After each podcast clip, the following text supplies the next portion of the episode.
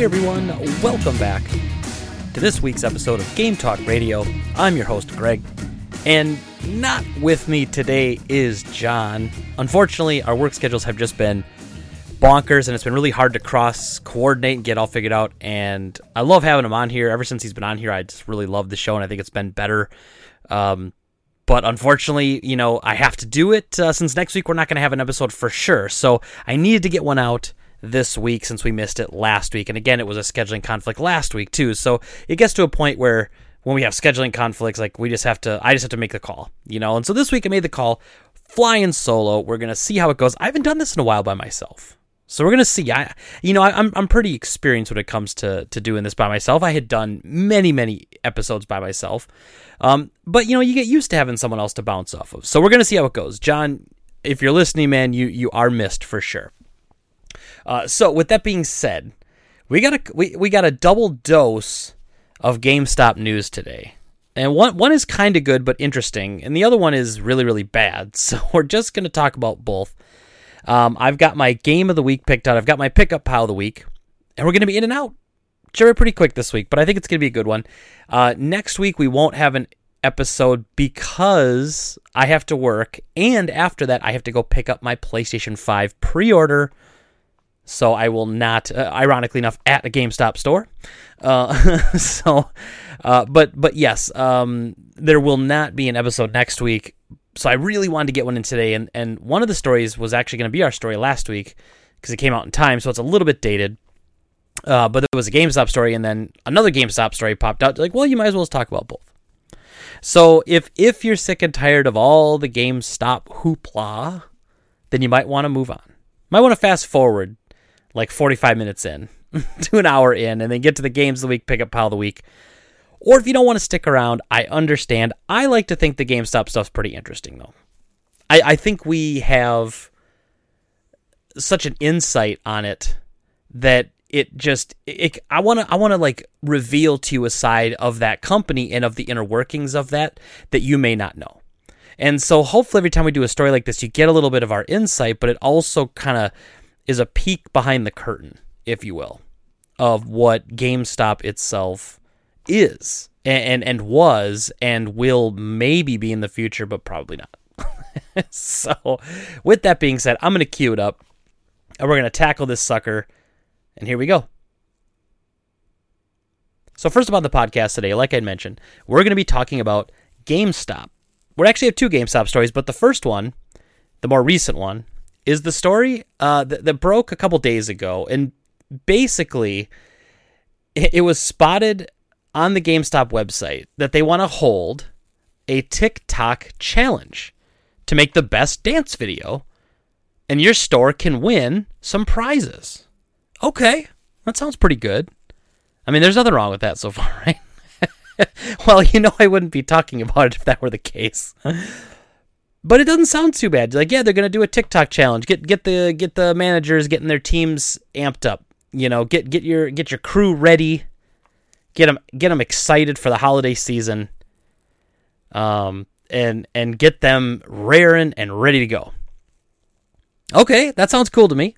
Well what are some of the prizes greg? You may have just asked. Well let me tell you uh well maybe i will here. Okay here we go. Here here are the prizes they would receive you can you will receive two amazon echo devices a $100 visa gift card and 10 additional labor hours for use during the week of Black Friday. Insert record scratch here. What, uh, Greg, what are you talking about? What are 10 additional labor hours? What the hell does that mean? Well, if you're new to the podcast and you don't know what that means, because I've talked about this ad nauseum before, but I want to explain it again because payroll is very interesting at GameStop. Now it's different now, it has changed, but so I can only explain it from how I was there. But it's very similar to how it was when I was there except now the managers, the store manager counts towards the hours when I was there, it didn't. So, for instance, every week you were given a set amount of hours that you can schedule your people. Your hours as a manager do not count. Now, that was always kind of scummy because if you needed to work, like if you needed extra hours, their expectation was the manager would just work. Now, this is again when I was there. This isn't how it is currently. And so an extra 10 hours of payroll would mean you'd have extra coverage that was not the manager, him or herself. And what's always been frustrating about this was the number one complaint of probably every manager, every employee since the beginning of time at GameStop was not enough payroll. Every meeting we ever did, someone would always ask it not jokingly, and we'd all groan because the upper management did not want to hear it. The middle management did not want to hear it. Hey, are we going to have extra payroll hours? Hey, could we have payroll hours to train new employees? No, you don't. So you have to take hours from another employee that knows how to work to teach an employee how to work. Right? so so payroll has been a thorn in the side of every GameStop manager forever, as far as I can remember. And and so and and, and every year it keeps going down. So like my first few years there, I mean GameStop would pull something along the lines of like they'd give you like 110 hours for the whole week. But if your manager hours don't count, that means you get 40 hours of an assistant manager, 40 hours ish of a third key. That's an assistant assistant manager if you want to think of it that way. So that's 80 hours. And you still have 30 hours left over. So say you have three part timers, they'll get 10 hours. You have three part timers, maybe you give two 15, and then the third one you don't give anything to because they don't have any availability or whatever. And so imagine then just getting an extra you basically when they say you get extra payroll hours you get an extra 10 hours of that total say of 110 now when i left the company they were pushing as low as 87 hours per store so I went from a store getting 110 to 115 to getting 87 as as a baseline. Uh, I've heard that they went even lower than that. I heard 80 hours for a while. Now with all the changes to um, overtime issues and, and, like salaried employees, you can't do that anymore. So the, the store managers have to count towards the hours. So they just adjusted it, and it's fine. It's not really any different. It just looks a little different. And and here's I want to explain lastly before I go into like all of this. I want to explain one more thing about payroll and it's ultimately it's GameStop's theory that cutting payroll means instant money savings because it's quantifiable. And I say this all the time, and but this is the truth. If you cut hours, like say you say every store has to cut 10 hours, and they would do this. They, they, they would give you an email on a Thursday and say, hey, you're not meeting your sales. Or hey, the, the company needs you to cut to save some money right before a, a, a call, like a, an investor call or something everyone cut 10 hours. And imagine if every store at that time when I was there, it was about 6,000 stores. So imagine 6,000 stores cutting 10 hours of payroll. That's 60,000 hours of payroll. Imagine the average worker probably makes 10 bucks. You know what I'm saying? So now we're up to saving $600,000 like that. Okay, right? It's quantifiable. You could put that on a piece of paper and you could say, hey, look, stockholders, we just saved you half a million dollars by cutting payroll. Now, what you can't quantify about that is how much business you're losing because you don't have enough employees on the floor to help your customers. And that number is not quantifiable, so they just ignore it. they don't they don't they don't look at the number of how much more stuff is stolen because you don't have enough employees to watch your product. They don't care about uh, your employees being so burned out from working by themselves that they're not pitching extra things. They don't quantify. They, they can't put that number uh, into a real scenario. And so they don't. Uh, but what's the one thing they can do? They can cut payroll. So, long story short, payroll is the bane of every manager's existence. It's the most annoying thing in the whole world. When I worked there, they didn't trust us as managers to know our business well enough. They divvied out the hours. You know, you could I, I could look at them and say, hey, let me make a schedule. I can tell you how many hours I need and let me be responsible for that. They didn't let you do that. They, that's not what they wanted. They don't want that kind of individualistic manager. They want that, you know, that cut and paste cookie cutter manager. And and I'm not saying now just to be clear, I'm not saying that the people working there are cookie cutter managers. I'm just saying that that's what they want. Okay? And they discourage that sort of free roam sort of um, you know, free thinking uh, outside the box manager. They don't want that.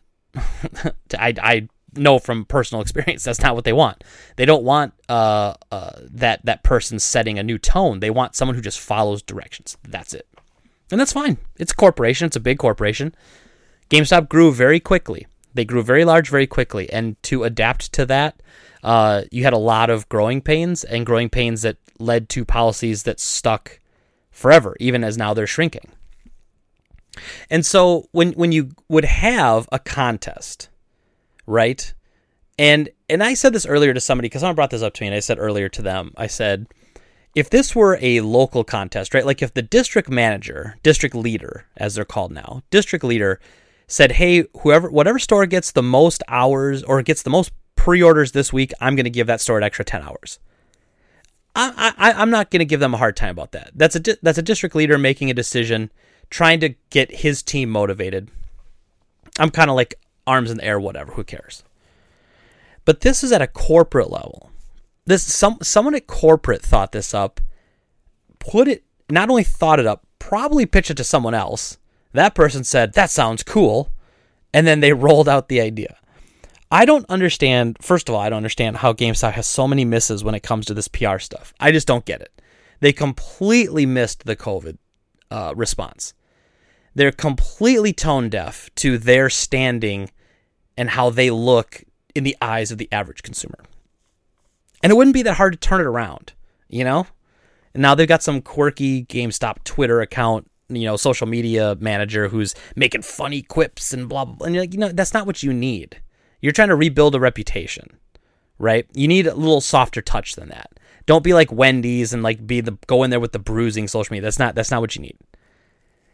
So the first thing I have to say is when you offer this at a corporate level, 10 additional labor hours or payroll hours, we would call it here. That tells you that corporate knows that payroll is a pain in the ass. they, they know. They know that their payroll sucks and that everybody wants more hours. They know it so much that they offer it as a prize in a contest. It's just crazy. I mean, I, I look at this and I just I can't get over how tone deaf they are. And and look, the thing about doing a TikTok challenge, while it might be a tad bit cringe, it's not a bad idea. You know, do, like I love that recently they've had stores making their own Facebook pages for their individual store. And then they have them trying to get message out to local and, and like that makes sense to me. A social media presence makes sense to me. TikTok, really big with younger kids and, and, and people who love TikTok. It's not a bad idea the prizes are the bad idea. And again, Amazon Echo, $100 gift card, that's all good. Like, like that's cool. Oh, and 10 additional payroll hours. And I'm sure someone at corporate again just thought, this is great. Just easy, easy to throw out there. But it's so tone deaf. It's so out of touch with the current climate that they exist. And, and I think that's what's so frustrating to me about this. And so after all that's going on, they've already they've already gotten the flack for it. They've already taken the heat for it. So they're out. GameStop's already deleted off the page and they're already not talking about it. Um, the article goes on to say, imagine what you could do with those prizes. Companies holding deeply embarrassing internal events is nothing to be surprised by, the article goes on to say. But GameStop off- GameStop's offer of labor hours as a prize puts a fairly dark twist on the contest. The company was asking people to dance for the chance at winning the ability to get paid to do more work. it's not a great look, and a better option would s- certainly be to properly staff stores on Black Friday so that the extra labor hours isn't an appealing perk in the first place. I mean, that's basically what I said. That's the article going on here. So this is the actual. Um, you can see this on YouTube. Unfortunately, my podcast listeners, you you can't see this, but I'll I'll read it out to you. So there's like an internal sort of. Um, I don't want to call it a messaging system. But there's like an internal computer system that the stores access. And you get this. This is where you find important documents. They can update the stores faster. When I worked at GameStop, your computer updated every night. So they couldn't do anything in the middle of the day. Like if they had to give you a, a, a, piece of important information, you got it the next day in an email, or your district manager would would get that information to you. So uh, here's the TikTok challenge. It says, "Ever thought I could do that TikTok challenge?" Well, the event team is launching a TikTok dance challenge sponsored by Incisive. Check out the dance here. Be creative, rope in your team, and have fun with it. Don't worry, you can't look as bad as the event team does. And it tells you November 2 through the 4th, upload your video here. November 5th, return here and cast your vote. November 6th, the winner will be announced. Instructions open TikTok and click the plus at the bottom of the screen. Search for Red Wine Challenge.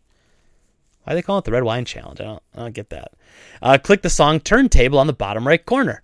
Click the record, use this sound button. So they have to basically they're teaching people how to use TikTok in case you don't know what you're doing, which is fine because I wouldn't know how to use TikTok, so it's fine.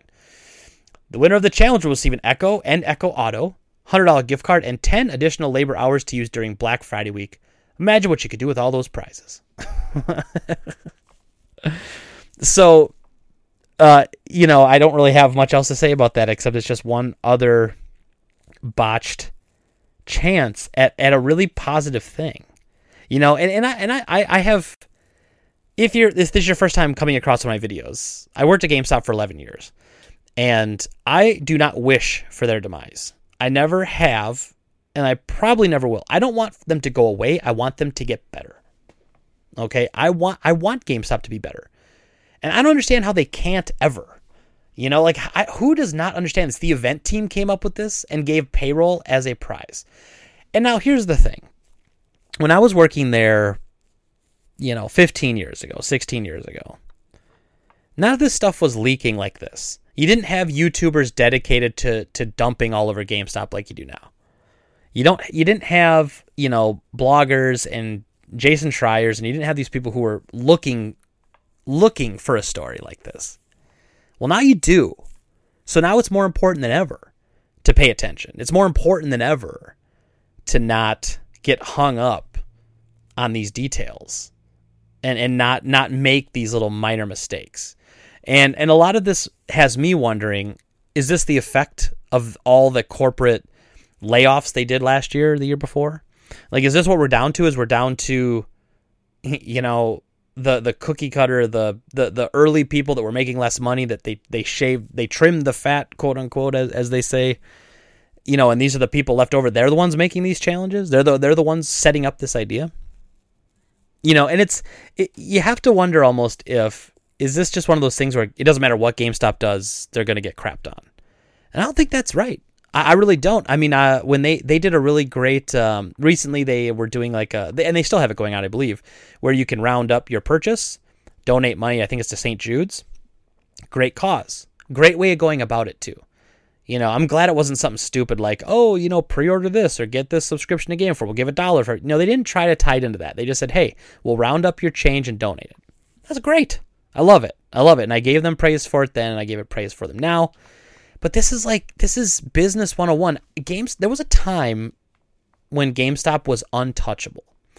I was there. And the reason GameStop is failing is not because of the used game market and that it can't somehow like stand up to the current video game buying and selling climate. My store now is proof of that.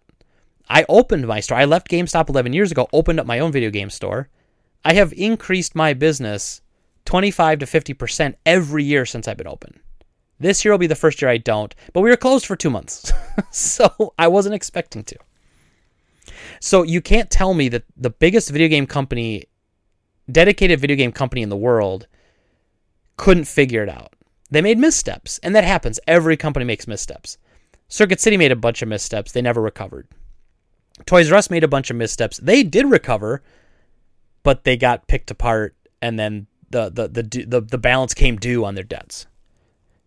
And then lastly, you know, GameStop's made some missteps, and then made some more, and then made some more, and then just keeps making them. And and it's really sad to me because I see that logo. I'm looking at the picture now. I see the logo here, and like it brings back great memories for me. You know, it's in my store. I still have my like GameStop Manager of the Year award. You know, I, I keep that. Uh, it's it's a proud moment for me. They taught me the skills I needed to open up my own store. very proud of that. I'm I'm happy with that. Um, but I it doesn't excuse the the bad decisions they keep making. And this is such a small thing in the grand scheme of things, right?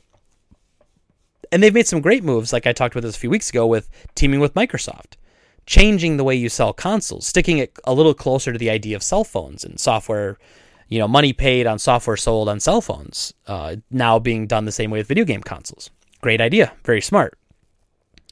Love it. I don't love this. And, and, and I don't understand why payroll is always still an issue there. Well, yes, I do, because I explained it in the beginning of the video. It's quantifiable. It's the one thing that they can cut and save money like that. And, and it's cutting payroll And quite frankly, it's it's crappy.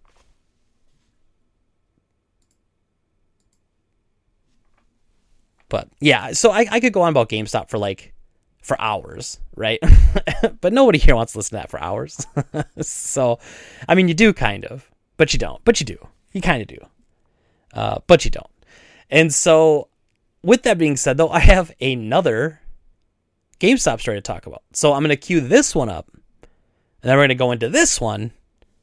And then when we're done with that, you know, John's really disappointed that he's not here tonight because we really wanted to have a conversation about the games of a generation. Like looking back at the PS4, Xbox One generation, what were the games that defined that generation? And we're going to have that conversation. In fact, we'll probably have it when we come back. Because here's the tough part. If we don't do it, we're not going to do one next week. The week after that, we'll probably do one. And then the week after that is the Wednesday before Thanksgiving, so we probably won't do one. You know, it's it's a it's it's such a weird time, but I would love when John gets back in here after next week. I want to have that conversation because there were some incredible games this generation. That was John's idea. This is a great idea.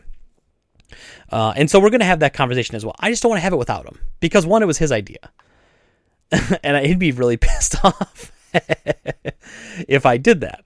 Uh, but two, I want I I want his insight on that. Uh, and so and so we're gonna have that conversation. It was supposed to be this week. It just didn't work out, and that's okay. But I didn't want to deprive you all of another top tier Game Talk Radio episode just because John couldn't make it. You know, I got I got to take care of my peoples out there. You know, John will understand. I'm sure he's listening to this right now. Hey, John, he'll understand, and he'll be back. We'll just get it figured out. So, like I said, uh, I want to talk about my next GameStop story here, so I'm going to cue this one up as well. We're going to talk about it. On the other side of that, I've got my game of the week. I've got my pickup pile of the week with a very interesting addition, a piece of hardware that I got in before the console release, and uh, we're going to talk about it. So, so here we go. I'm to cue it up. We're going to go. So next up on the podcast, like I was talking about earlier, we're going to talk about GameStop again, but this one not necessarily in such a negative way.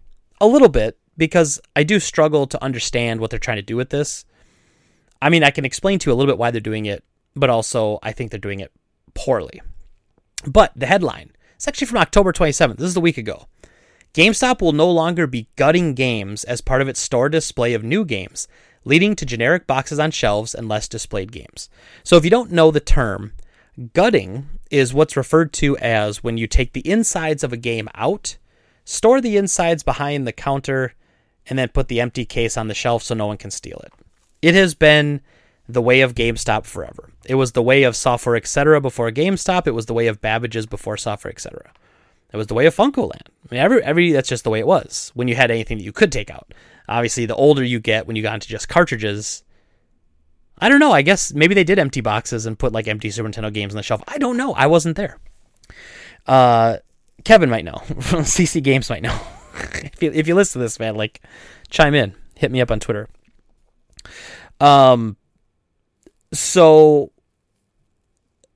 they've basically said they're no longer going to gut games.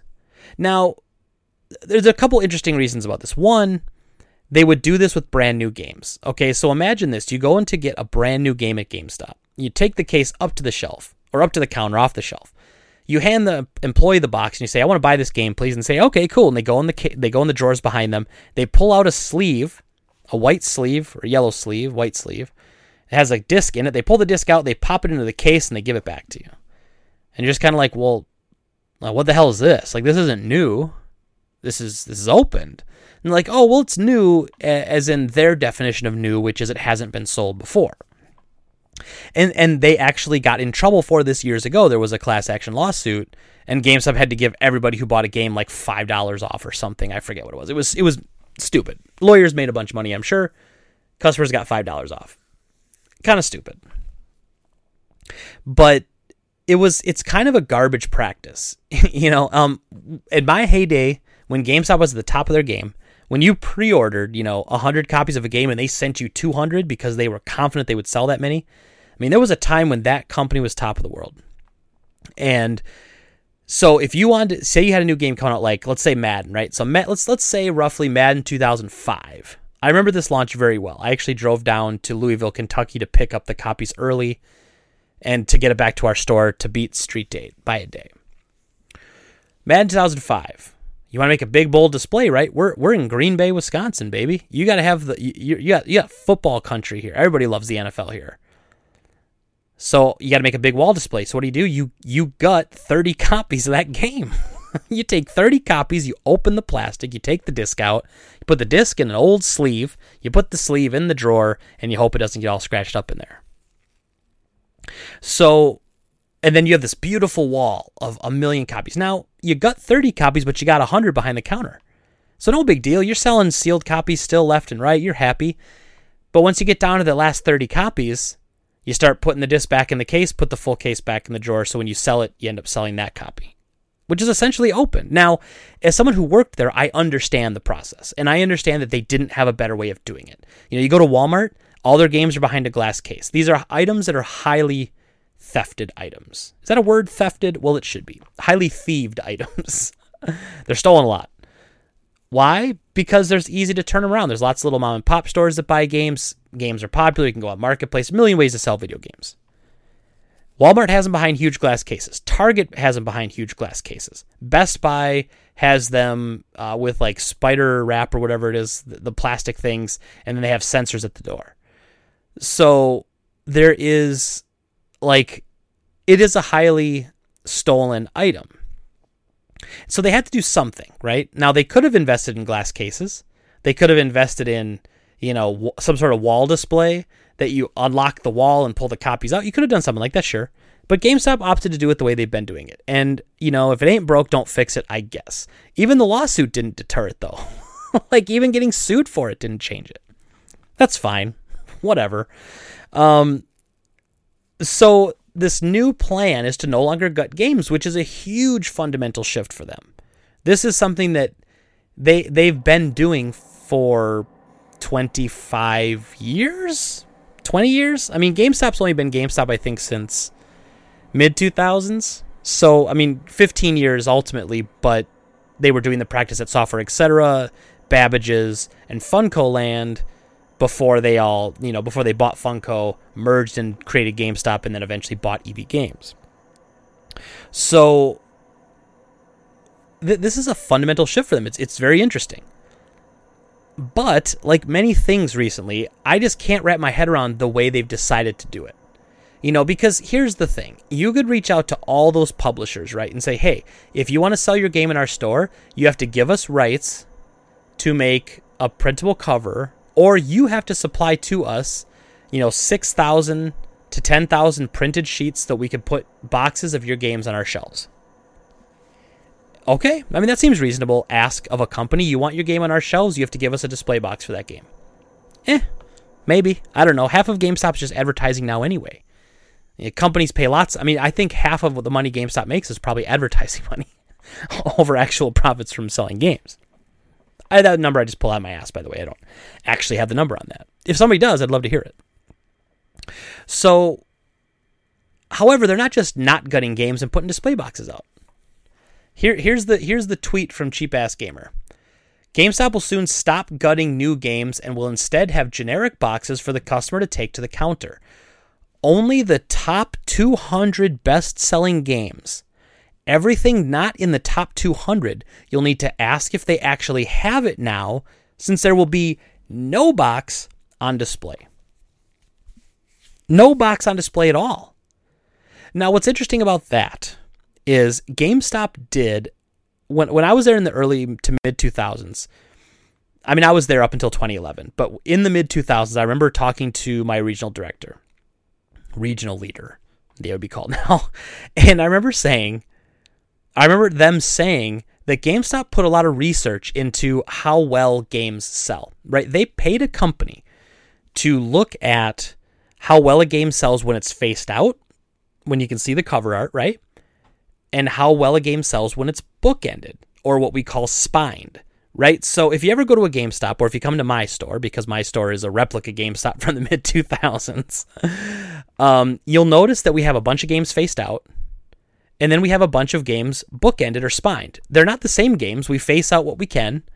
the thing is, you don't have enough wall space to space every to face everything out. If you could, that'd be amazing. Just imagine every game faced out. It's so much easier to to sell a game to a customer where they can see the cover art. But say for instance my PS2 section, I've got to have man, I don't even know. I've got to have 2 to 3000 PS2 games. I think we've like individual titles we probably have if I had to guess probably a 1000 individual titles for PS2. I think we face out maybe 50. maybe 50. So that means that there's like 900 games that are bookended. And they're bookended almost to, to eye level. Like we have very few faced out. Those numbers are probably off. It's probably closer to like 600 individual titles and like 30 or 40 faced out, but the idea is the same. We don't have as many faced out as we want because you don't have the room for it. And also, you have to take into account a category that doesn't sell as well. You don't want to face out a bunch of games from a category that's kind of dead. When you have a category that's selling really well, you want to face more of that category right? So you want to face out more PS4 than you face out PS2 because PS4 sells better currently. PS2 is making a comeback though. The collectors are finally finally catching up to PS2. Um, so they did a ton of research on what sells better and why. And it was something like three to one or five to one. A game that's faced out sells better than when it's bookended. That's incredible numbers. That's it's it's huge. It's hugely important. So imagine how much more. So so say if a game's faced out, it sells, let's say, ten copies a day. I'm again, I'm just fudging these numbers, but ten copies a day, which means if it's bookended, it sells about two copies a day. How many copies do you think they're going to sell of a game that has no display at all? This really underestimates the patience of customers.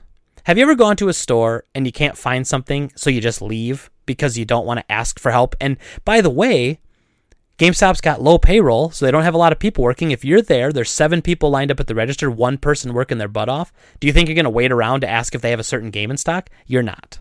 Spoiler, you're not. You're going to leave. and you're not going to ask them for that inventory. So if you sell two copies of a game that's bookended, 10 copies of a game that's faced out, what are you selling? Easily zero a day to maybe one if someone comes in and asks you for it. It's just it's just bad. And so I understand why they're doing it. So here you have to understand why they're doing it because it's not totally crazy. The idea is they don't have enough space to face out all their games or to even display all their games. Uh, GameStop's been making a lot of strides this year to reduce the number of SKUs that they sell. If you look on their website, a lot of common used games. And I know this because we compare our prices to theirs to make sure that we're competitive with them. You'll notice that they're paying a penny for a lot of trades right now. It's because they're not buying the game. If it's penny if the price is a penny, they're not buying it. So they're going through their least sold SKUs and they're just not carrying that game anymore. Which I will also tell you is a huge mistake. Mostly because the whole point of doing well is having a huge variety because you never know what person wants what game on what day. And so I think it's a miss. I understand that it might help keep your store not bulked up, helps trim down like the, the, the look and display. But have you been to GameStops lately? They look half empty. For crying out loud, pack that suck, uh, pack that sucker. You know, pack that place, man. I don't get it. I don't get it. So they but but that's the thought, right? Is that they don't have enough room in their stores to face out everything. But here's what I never understood about GameStop. It's also why they never carried retro stuff anymore. They didn't have the room for it. In in their words, they don't have the room for it. So if they don't have the room for it, then you know th- then like they've gotten rid of the old retro games to make room for the new systems. They don't really carry any PS3 or 360 anymore, very little to make room for PS5. It's not like there's that many PS5 games. There's not that many Switch games that they have in stock at any given time. The sections are pretty small. So it's just one of those things that should be more transitional than that. I, I know this from experience. I have a store that carries everything from Atari to PS4 and Nintendo Switch. So, an Xbox One, of course. But I'm just saying Nintendo Switch being the latest console we sell. So that's 1977 to 2017 and beyond. Okay, so if I can fit 40 years of video game stuff in my store, so can they. But again, like I said earlier, a good, a good chunk of their stores is sold as advertising. So they they'll make more money on a four foot section wall that they sell to Sony to advertise the PS5 than they will selling PS3 or PS4 games. It's just the truth. And that's fine. That's a business decision. It's fine. But it, it goes against what they're trying to do, which is get back to being that place to go for gamers. Because their decisions have never been about what's right for gamers and to be the best place for fans of video games. It's always been how to make money. And that's fine, but there's a way to do both. I, I truly believe that. And so the interesting thing, and I, I, wish John was here today because he's actually one who told me this. So I'm gonna do the best to recite what he told me. But he talked to a, a manager, a store manager, about this new relay. Let's call it the fall relay, where they're kind of fundamentally changing the store. And so it's not just, and here's where it gets bad. It's not just the top 200 best-selling games that you have in the store you're going to have display boxes in GameStop stores that have the top 200 best selling game boxes on the shelf, whether you have the game or not. So you're going to walk up, okay, and it's going to be one box. So you'll have one box, it'll have two stickers on it, new and used. One box, Cyber, let's say Cyberpunk, right? Cool, Cyberpunk. Um, it says new is, you know, fifty nine ninety nine, used is fifty four ninety nine. Okay, cool. Take it up to the counter. Uh, I, I guess I'll get a used one. I guess it's cheaper, right? Oh, we don't have any used ones. Did you want to get a new one? Yeah, yeah. I'll, i guess I'll get a new one. Then I, I don't know why the sticker says the used price, but okay. I mean, if you don't have one, I'll take a new one. Sure. And they go, okay, cool. Well, we're out. Uh, so then they ring you up. now this is a hypothetical, I know, but bear with me on this because this is a very possible situation. They'll say, okay, cool. It's sixty three twenty nine after tax. You pay, and they say, okay, here's your slip. Uh, we didn't have any in store right now, so what we're going to do is we're actually going to ship a copy right to your house at no charge. So uh, so you already paid for the game. It should be your house in three to five days. And so you stop in your tracks like, whoa, whoa, whoa just hold the phone. What? Now I know what some people out there are going to say, especially somebody who might work at GameStop and then hears this and they're going to go, Greg, we're not going to do that. That's shady. We're not going to do that to people.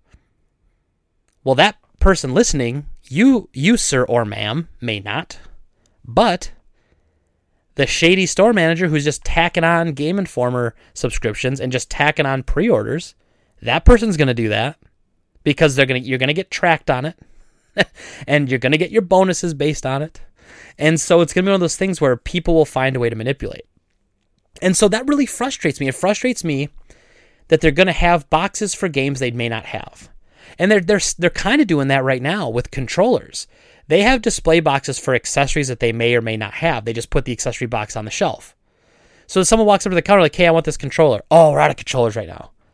Well, then why is this box on the shelf with a price sticker on it? And I and I get, I know I'm gonna get some flack from my friends that are still managers there, but like you know I'm right. You know, you you know that it's annoying to you that you can't just tell the customer you're out of controllers. And I know you can't put the controller out there live. I'm not asking for that. I'm just telling you that you don't have to put out empty boxes. I just think it's silly. I just think it's silly and it, it, it, it misleads the customer and upsets the customer. They get upset, it upsets the employee. like it just everything GameStop does lately just seems like it's just done for max amount of irritation at any given moment, you know? and it's just it's wild to me. Just wild to me. So it's an interesting thought, right? That they thought, hey, let's let's do it. Let's do a positive. Let's stop gutting brand new games. Okay.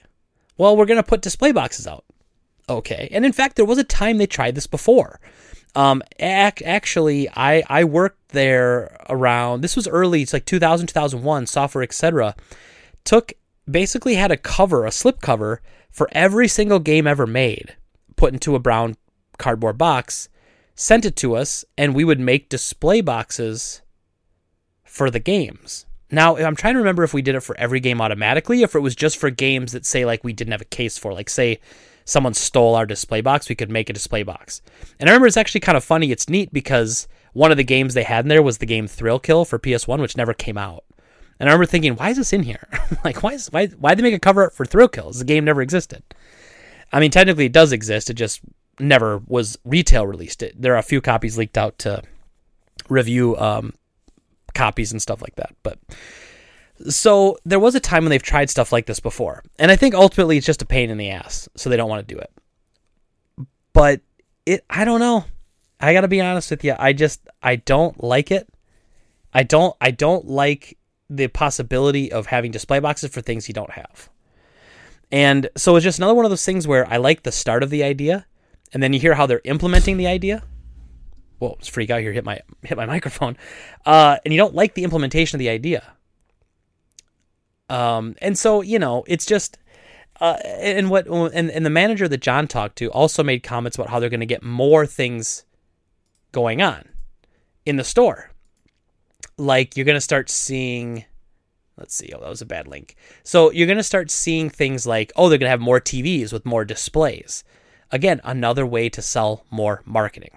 And so GameStop is taking away the actual games they have in the store to sell you hypothetical items and to advertise to you. And again, it just it just seems like a miss. Another another whiff, another misstep in in what seems to be a never-ending just long long road of missteps over the last few years.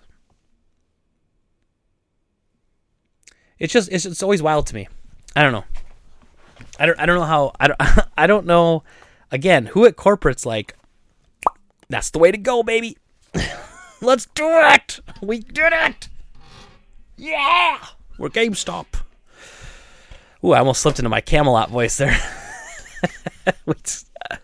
that's no good. You know, I don't want that one.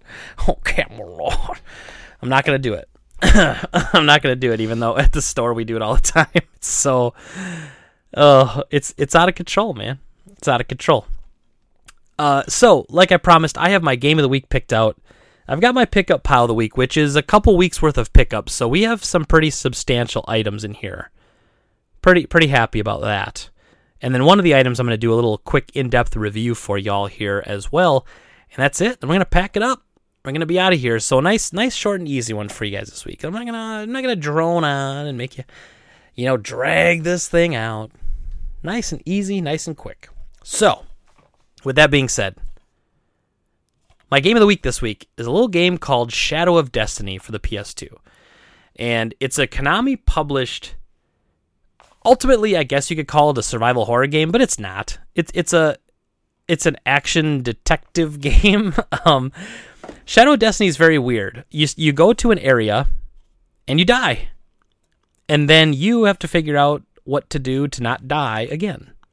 And so you do walk around, you talk to people. It's like it's a puzzle game. It almost reminds me of like an Indigo Prophecy, except it's not quite as cinematic as that. Um, there's 10 chapters, uh, multiple endings, different ways the story can play out, full voice acting. It just was a really unique game and Shadow of Destiny for PS2. Check it out sometime. It's it's really it's a Konami published Japanese title brought over here. Another one of those just kooky PS2 games that uh, well, I don't know that, that's awesome. So I don't know. It's PS2 kicks butt. Let's go get it. So I'm, I'm moving my mic arm around a little bit here because I have to get to my pickup pile of the week here, which is ma- which is massive. I'm not kidding. Let me let me organize it a little bit here. I didn't didn't do my pre my pre organization, so I gotta Gotta get my games separated. That's how many is that is that bad when you have so many games you gotta organize them? No, that's not bad. Yeah, it's bad. Kind of bad. Is it bad? Not so bad. Okay. so we're organized. All right. Um, so first up, I picked up a copy on the 3DS of Resident Evil Mercenaries 3D. One of my favorite modes that they added in Resident Evil games recently was this Mercenaries mode. It's basically like a wave-based multiplayer.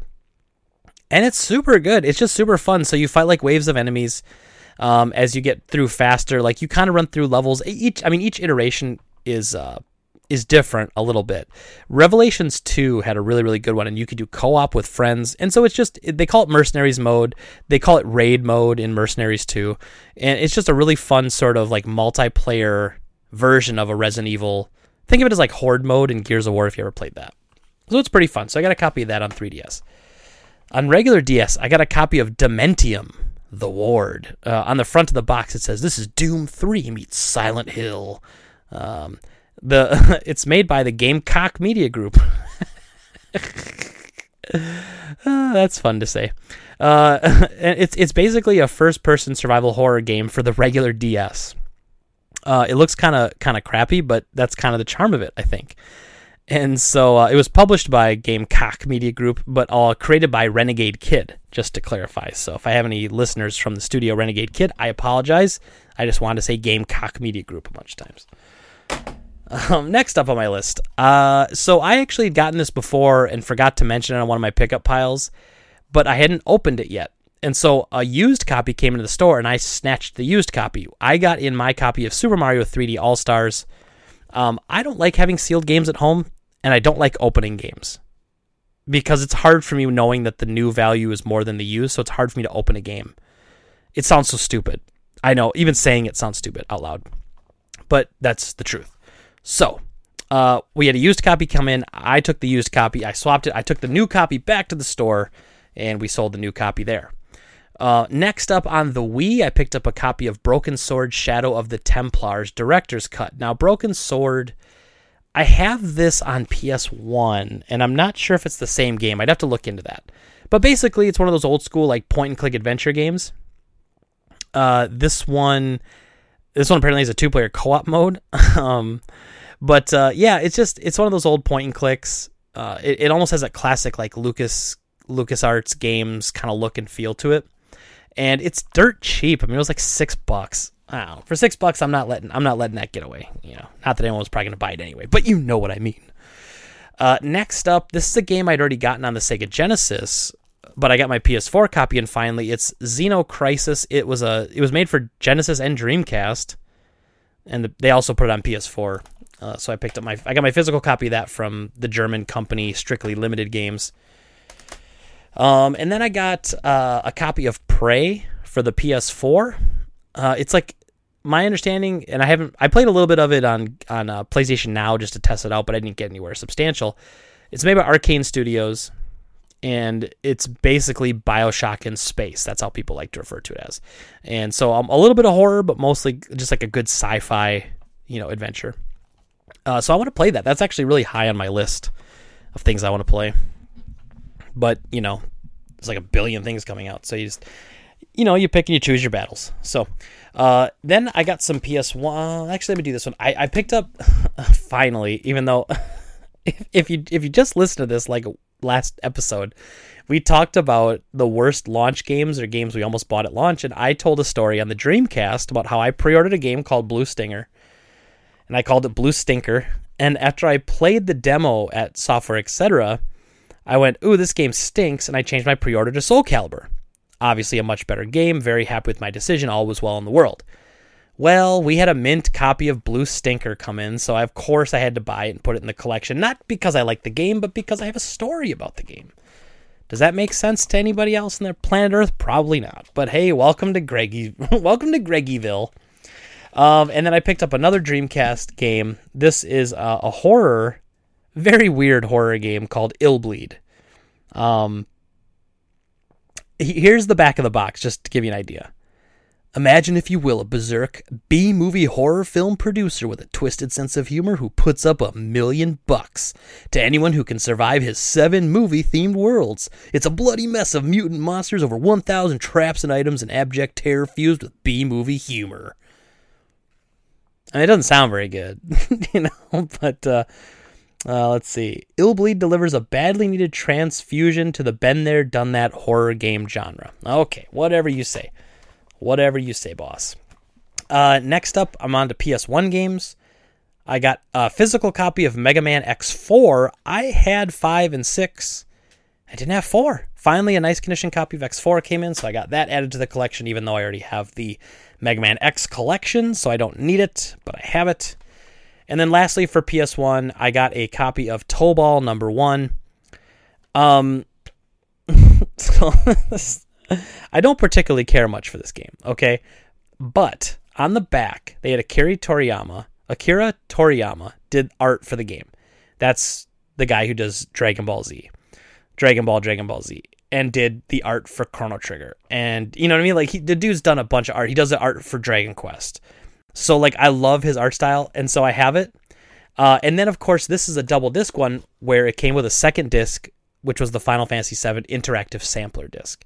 So there's a couple reasons I want to collect this. One, we have Toriyama art. and a Final Fantasy VII preview. So there's a couple reasons why I would collect that. Tobal number one. The game itself is fine, you know, but it's it's whatever. it's it's not worth buying, unless you're me, of course.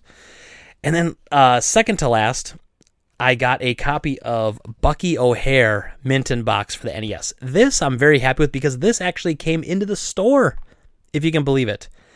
Most games Mint in Box, this is a 200 plus dollar Mint in Box NES game. These don't normally walk in the store. And this one did, and the guy who sold it to us, he brought in his Nintendo and like 10 games, some in box, some not, and had this and said, Hey, this is my original Nintendo when I was a kid. These are all my games. Just wanted to bring it in and and sell it. And he was very happy with what he got paid for Bucky O'Hare. and I was more than happy to pay it because I knew it was coming home with me. So it was pretty great. And then lastly, so this is the item I was kind of hinting that we were going to go a little more in depth with. But I got in my DualSense wireless controller for the PlayStation 5. Uh, I took it out of the box, of course. I've been really wanting to get my hands on this thing for a while because the the the DualSense controller I've seen pictures of it. I saw the way it was kind of shaped, and it was a little worrisome for me. I was a little nervous that maybe the game wouldn't be great. Or, excuse me, the controller wouldn't be great. Like, it just looked a little off to me, like it might have sharp corners or something I wouldn't like.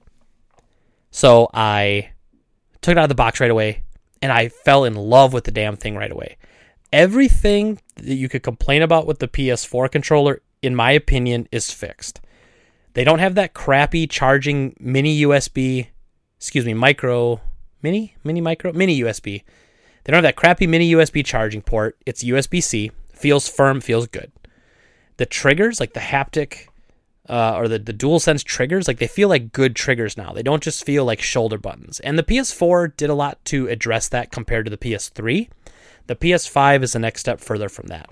Just excellent and and just everything about it feels good. It's got good texture. It's rough. The controller itself has like those little embedded X X triangle, uh, sorry, cross, triangle, square, and circle buttons. And it, has got a built-in microphone. The touchpad's nice. The light bar is not obnoxious. I love the thing. It's not glossy anywhere, uh, except where the face buttons are, but those are crystal see-through, so it's not like you're getting it all fingerprinted up. I love this damn controller and I haven't even used it yet. I just pulled out the box and was playing with it. But it feels like the natural extension of the DualShock 4, and so I'm very happy with it. So just a really cool controller. Uh, if you get the Bluetooth, the 8BitDo Bluetooth adapter, it can actually work on the Switch, which I'm going to probably start using mine because I bought an extra one and then I'll have one coming with my PS5. I'll probably use one for the Switch and one for the PS5. Um, but really, really nice controller and. Whoo boy, I it I, I, was a little worried about it, and I have no worries anymore. It, it's just a, a, a really finely made controller, and I don't normally gush about that stuff. I said this on Twitter. You know, I was like, I don't, I don't gush about controllers. I mean, I just, I want to know what's comfortable, but I'm not gonna like lose my mind over it. Eh, I'm kind of losing my mind over it. It's, it's that good. So it's, it's, it's that damn good. And that's it. That is the podcast for today, everybody. I know it's a little bit of a shorter one, but I appreciate you coming and sticking around. And uh, and if if you missed John this week, I know y'all did. You know, tweet out at him at Dryer Combo. Let him know that uh, let him know that you missed him. Make sure we get him back on. Um, not that we're not going to. Um, or you could tweet at me. I'm at Game Trade Greg. Um, I had I had a listener question I was going to use last week and this week. Um, I didn't get to it. Ryan, if you're listening, I will get to it. Uh, I have not forgotten. Uh, and so I just want to say thank you as always, man. I appreciate you guys putting up with us. Sorry we didn't get an episode out last week. Really did have the plan to. Um, but like Mike Tyson always said, you know, everyone's got a plan until you get punched in the mouth. and uh, while not actually punched in the mouth, uh, you know, like work work sometimes just gets crazy, gets away from you. And as much as I love doing this, it's not like a full time job or anything. And, uh, you know, the store is always going to come first. Uh, but anyway, I so appreciate all of you. Remember, you can follow on Twitter. I'm Game Trade Greg. John's at Dryer Combo. You can subscribe on uh, YouTube, youtube.com slash drop rate. You can follow us on Twitch at twitch.tv slash the drop rate. And uh, look on and listen to this podcast anywhere you want. You know, if you're on SoundCloud, jump to iTunes, uh, uh, what the hell, Spotify, uh, Google Podcast, what the hell ever you want. You can do whatever you want. Free country, baby. Um, and and and I didn't even talk about the politics today. So look look at that. You got a pot you got a politics free podcast and all is well in the world. So thank you everybody again for listening and watching. We'll talk to you next week. Have a good one. Bye-bye.